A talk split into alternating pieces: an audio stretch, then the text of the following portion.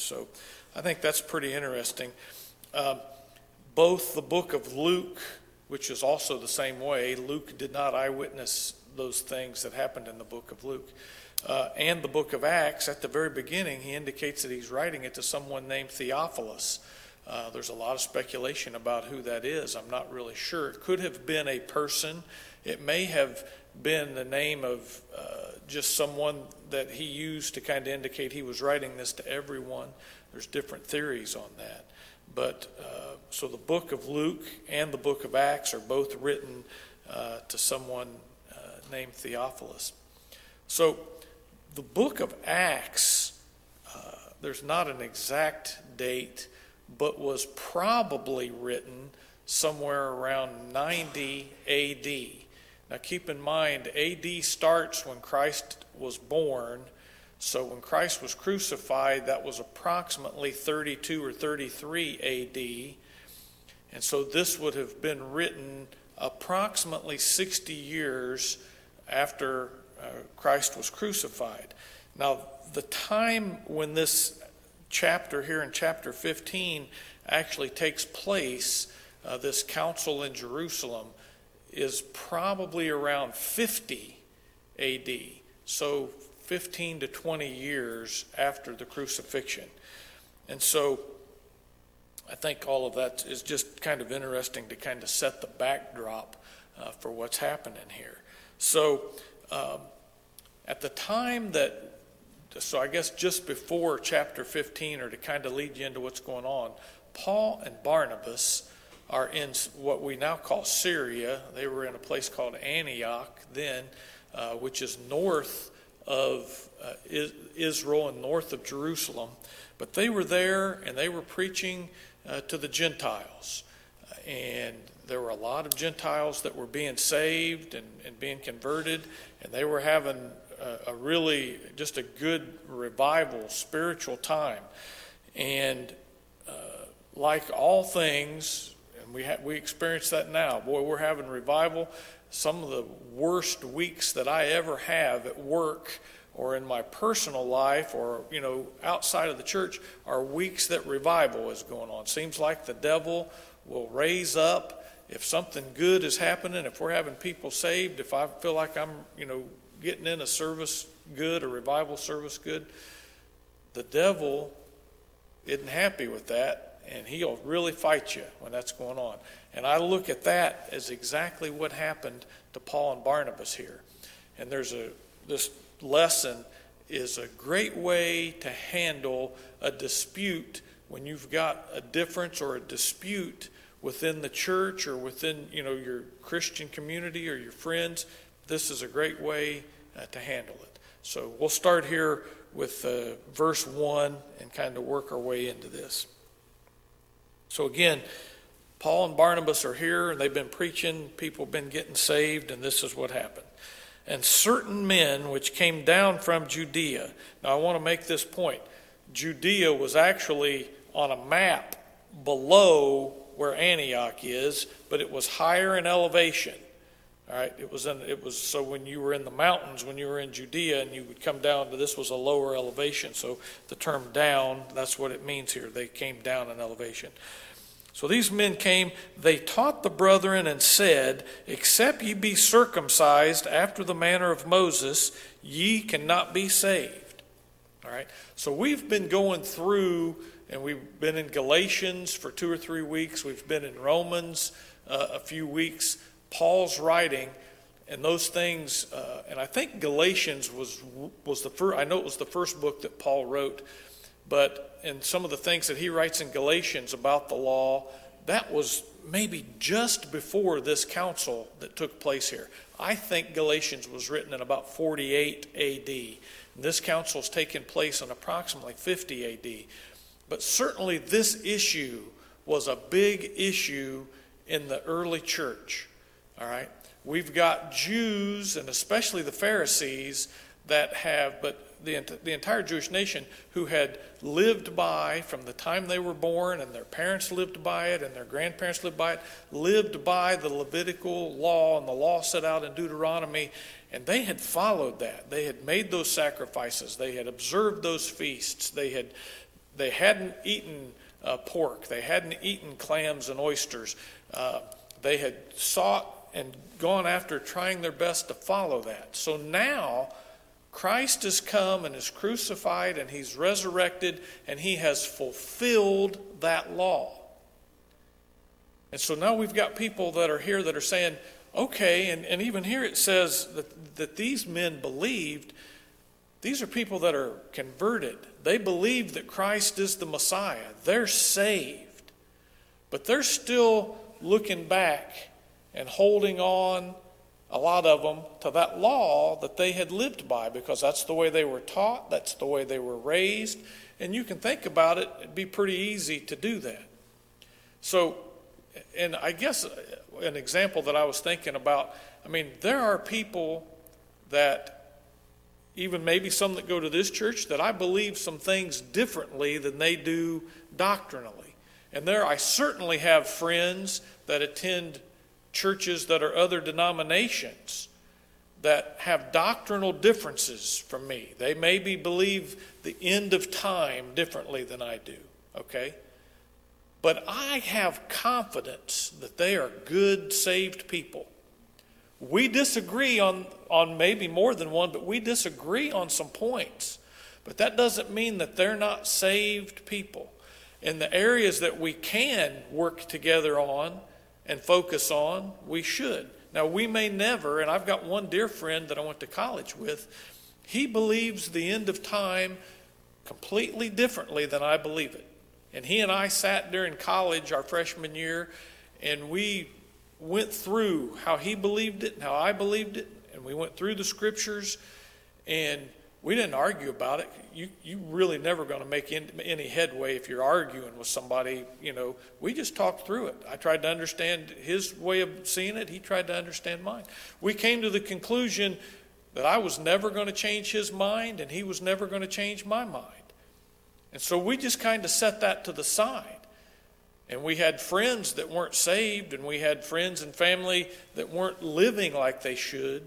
So we agreed, let's focus on those things, and we'll pray together over those things and try to win these people that we know aren't saved because whether his way of the end of time is right or my way or there's probably four or five other you know ways that people see it are right if we can focus on the salvation of our people, that's a lot more important than having a dispute over something that when it finally does come about, either he's going to be right or I'm going to be right, or maybe we're both wrong, and it won't be something that either one of us will ever focus on again because we'll, you know, we'll be in heaven at that point. So here we've got people, you know, Paul and Barnabas out here preaching to the Gentiles and telling them, you can be saved. And a lot of them are being saved. And here comes this group that says, well, they're teaching you wrong. And in order for you really to be saved, you all got to be circumcised. Well, of course, the Gentiles were saying, nope, we're not, you know, we have no interest in that. If, is that really right? So they're looking back to Paul and Barnabas and saying, what's going on here? Is this right? So you can understand, I think, by thinking about this, the the problems that it created within the church and the services that they were having here, it becomes a big focal uh, point of dissension pretty quick. Okay, so here let me read the rest of verse 1. Except ye be circumcised after the manner of Moses, ye cannot be saved. So they weren't even saying you, you can't take part in church or you're out of fellowship. They were saying you're not even saved if, if you don't do this. And so you can understand the problem. They're trying to, and we've got folks that believe that now. You've got to live and, and keep yourself every day unspotted. Even if you've been to the altar and been saved, if you make a mistake, you'll lose your salvation. That's bad doctrine. I know some people that I believe are saved. I've witnessed with them that have got that in their head and believe that. And they live under that what I'll call bondage of that doctrine every day. Um, I talked to one person once and they said, every night when I go to sleep, I, I pray, Lord, if there's something I've done or if I, you know, and it's good to pray at night, but they're praying for the God to make sure that their soul's okay before they go to sleep because they don't want to die and have said a had a bad thought or said a bad word or you know they don't want to die in that condition that's just bad doctrine. And it it's not freedom. Salvation will make you free. That doctrine that isn't freedom. Think about that. It's bondage. They're they're under the yoke of that.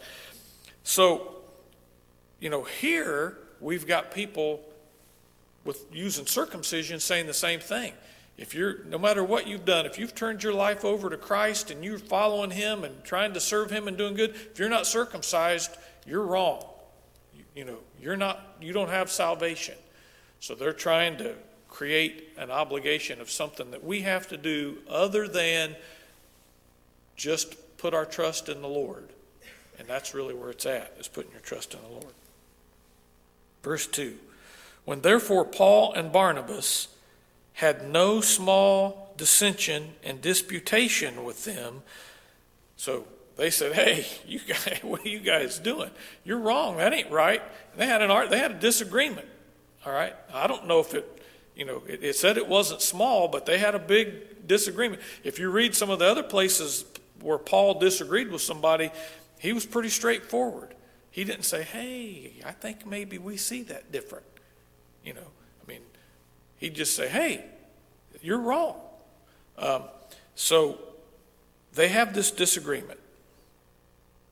They determined, and I think the they was, was all of them kind of together. I think they sat down and said, we disagree on this. How can we resolve this? Because this is not good for us to have these two, you know, uh, different approaches doctrinally to this they determined that Paul and Barnabas and certain others of them should go up to Jerusalem unto the apostles and elders about this question. All right? So here you see this, this council that's getting ready to happen. You see who it's going to be. It's the apostles. Now, apostles, now Paul is referred to oftentimes as Apostle Paul. Um, but the apostles, really by definition, were the the original 12. Now we know that, you know, Judas was no longer part of that, so they replaced Judas, but there were 12 that they referred to as the apostles. They were the ones that were handpicked by Christ, that followed him and took part in his ministry while he was here and alive. Those are apostles. A disciple is anybody that follows Christ. I mean, if we are saved and we're trying to follow Christ, we're disciples.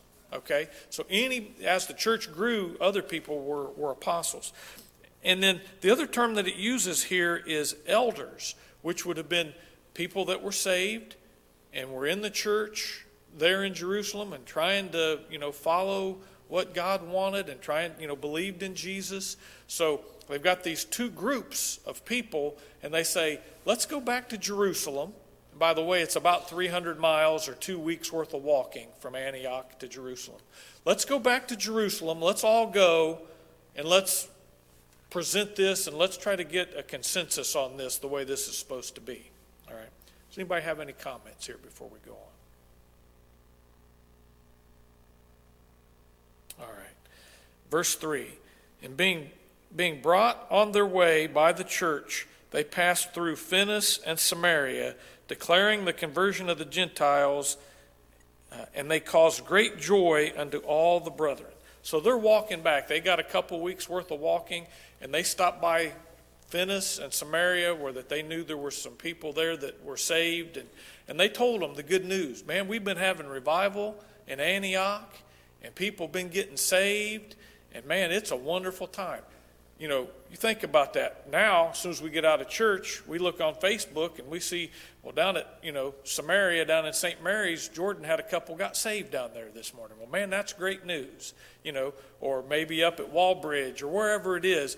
But when you hear good news like that it, about other places that are having church and worshiping God, it makes you happy. Does me. I'm, I'm happy for that. Uh, it's a good report. So they're doing, you know, back then they didn't have smartphones. Uh, so they're walking and as they get there, they're telling them, and they're having, uh, you know, a good a good time in the Lord. They're they're happy.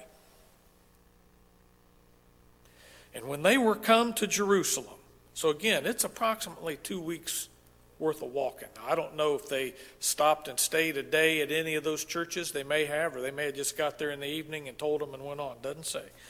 They came to Jerusalem. They were received of the church. So there's there's really three entities here that I think are important for us to talk about. They were received of the church. So I think this is the first meeting they have here is a public gathering. I think they're actually having a church service. Okay? And the folks that have been worshiping at the church are there.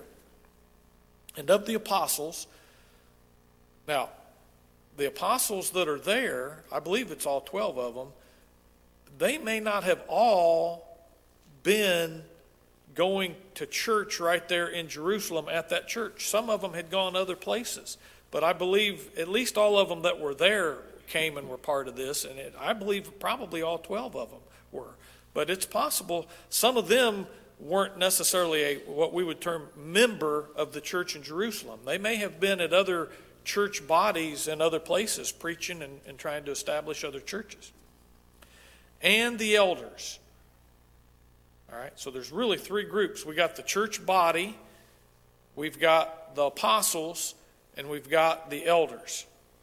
And they declared all things that God had done with them. So when they get there, they have a church service and they tell about this great time that they've been having in Antioch and how people have been getting saved and all of the, the and the Gentiles are being born again and they're believing in Jesus and what a great experience it's been.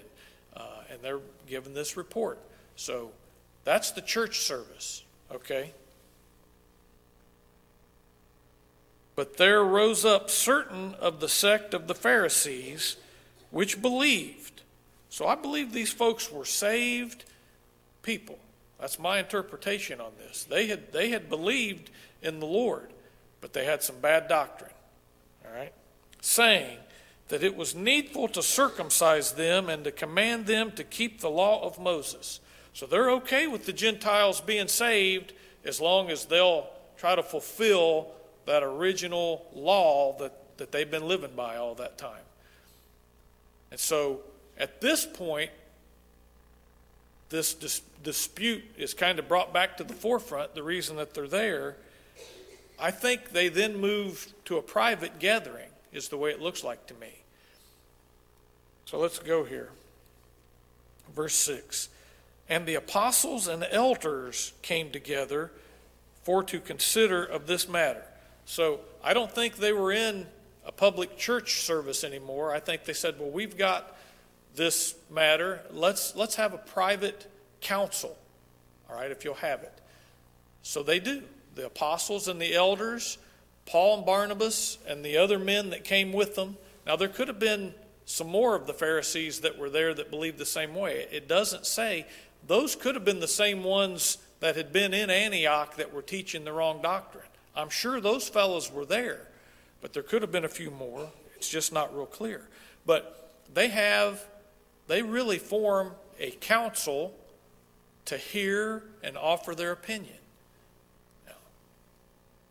Carl and I were talking about it. He said he can remember twice where that other churches have reached out to the men of this church and said, "Will you? We've got something going on. Will you come and talk to us about it and offer us your opinion about this, this matter that we've got going on. And I told him, and it may be one of the same, but we didn't get enough time to talk through all of them. I remember one as a young boy where that happened. Another church sent a group of their men and met with, met with a group of the men from this church when I was just a boy and discussed some doctrinal things that had come up that were a little bit, you know, had different people in their church that kind of saw them different. Just wanted some guidance on how do we go with that. Uh, if you think about it, every time we get a request to come and do an ordination or take part in an ordination, that's forming of a council. It's similar to this. That council gives their opinion on should the church ordain that deacon or that preacher. Uh, so that same principle that they did here is still available to us if we need it. It's not a real common thing. This is the only one. Now, there may have been other ones. This is the only one where that there was actually a council brought together like this that I read about. Uh, if there were other ones, I just I'm not familiar with them. There could be, uh, but so it wasn't a super common event at this time, but it was a tool that they used to address this difference. In our Baptist church manual, if you go to the very back of this, this is the Pendleton's Manual or the Baptist Church Manual, which our church has adopted and we use as a reference. Uh, the very last chapter in the Baptist Church Manual talks about forming councils, just like we're discussing, and it also talks about associations amongst churches. Our church is a member of an association.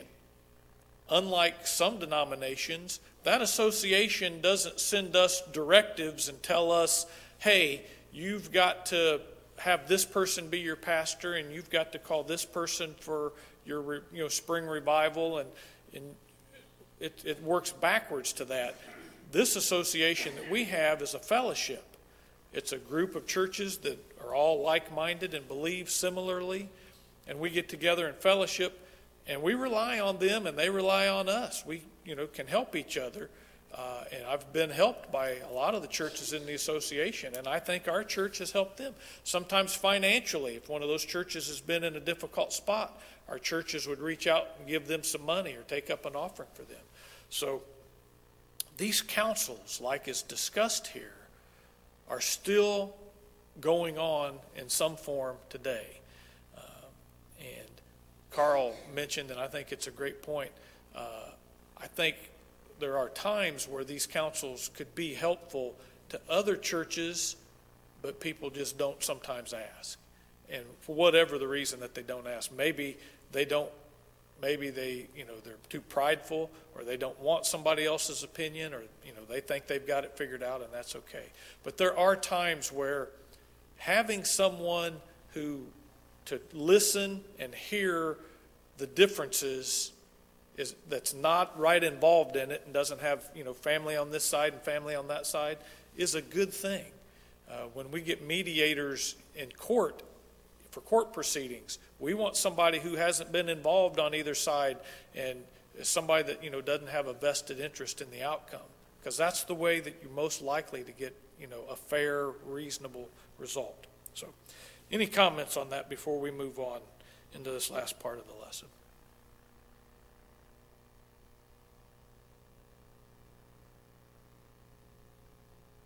So, verse 6 And the apostles and elders came together for to consider of this matter. And when there had been much disputing, Peter, now it's interesting here that, that Peter is the person that stands up here and talks.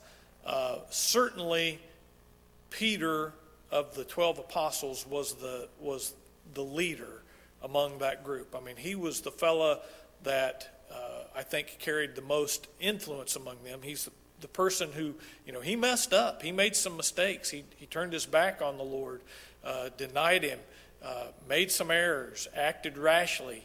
Uh, you know, boy, that sounds a lot like me. I've, I've messed up and I've, you know, made mistakes and said things later that I wish I could take back. Uh, you know, done things. I thought, boy, I wish I hadn't done that.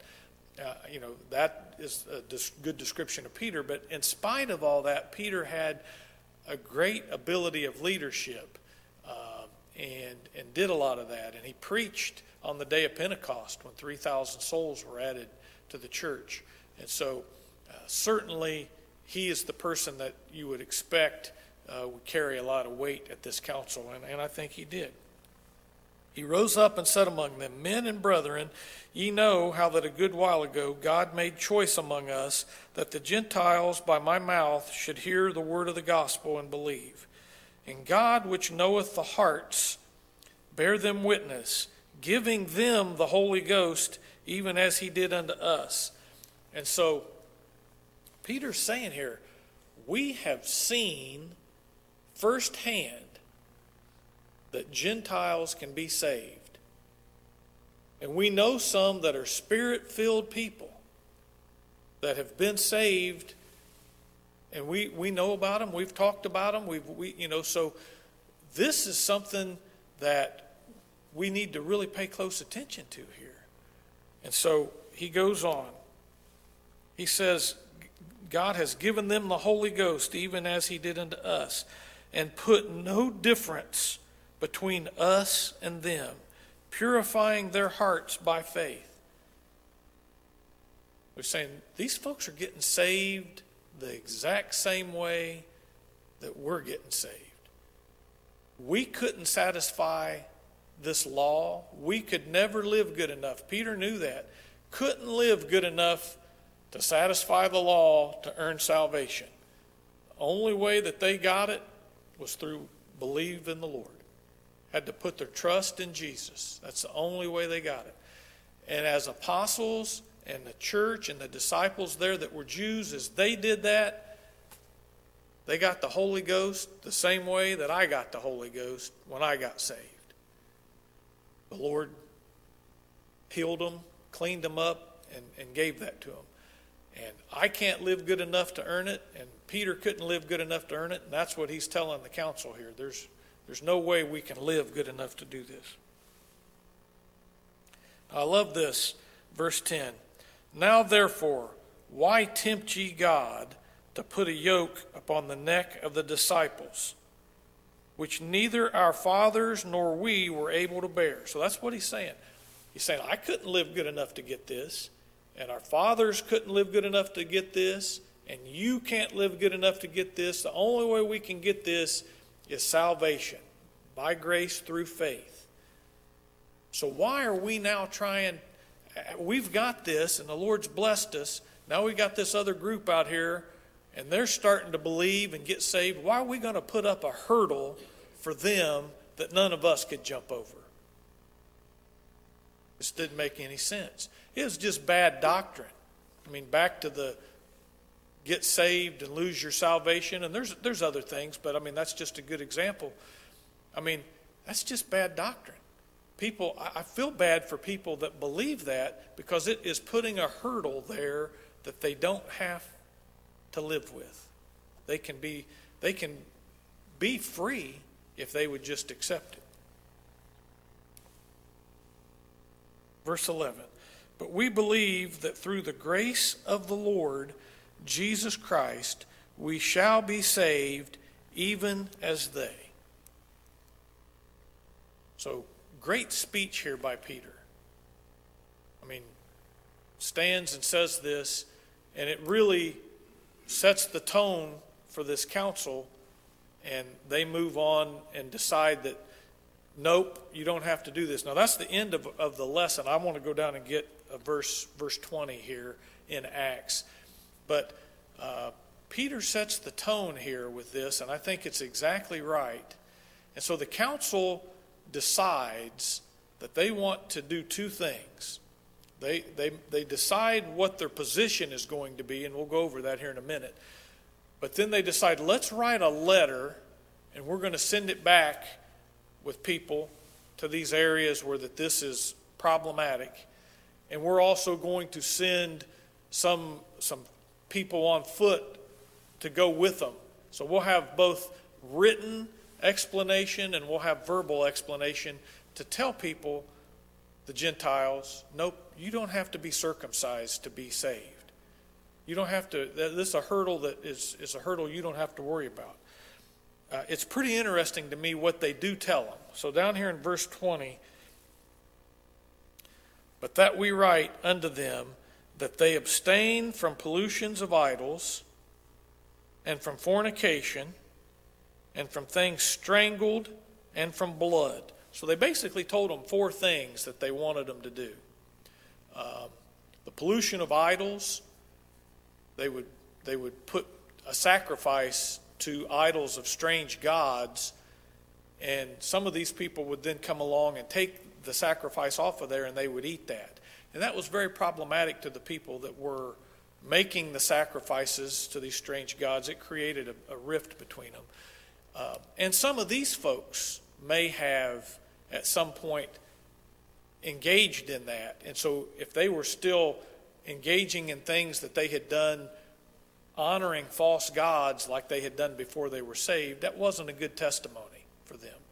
Uh, certainly fornication, in, you know, any uh, sexual activity that was improper. They're saying don't do that. Uh, things that are strangled were any animal that was killed that wasn't butchered in the correct way. So if an animal died of its own, or if it died in some way, and that really came from the law. So it's interesting that even here, they've the things that are strangled and then of blood, they wanted to drain the blood. They would butcher these animals in such a way that the blood would all drain out of them, and then they would consider them clean to eat.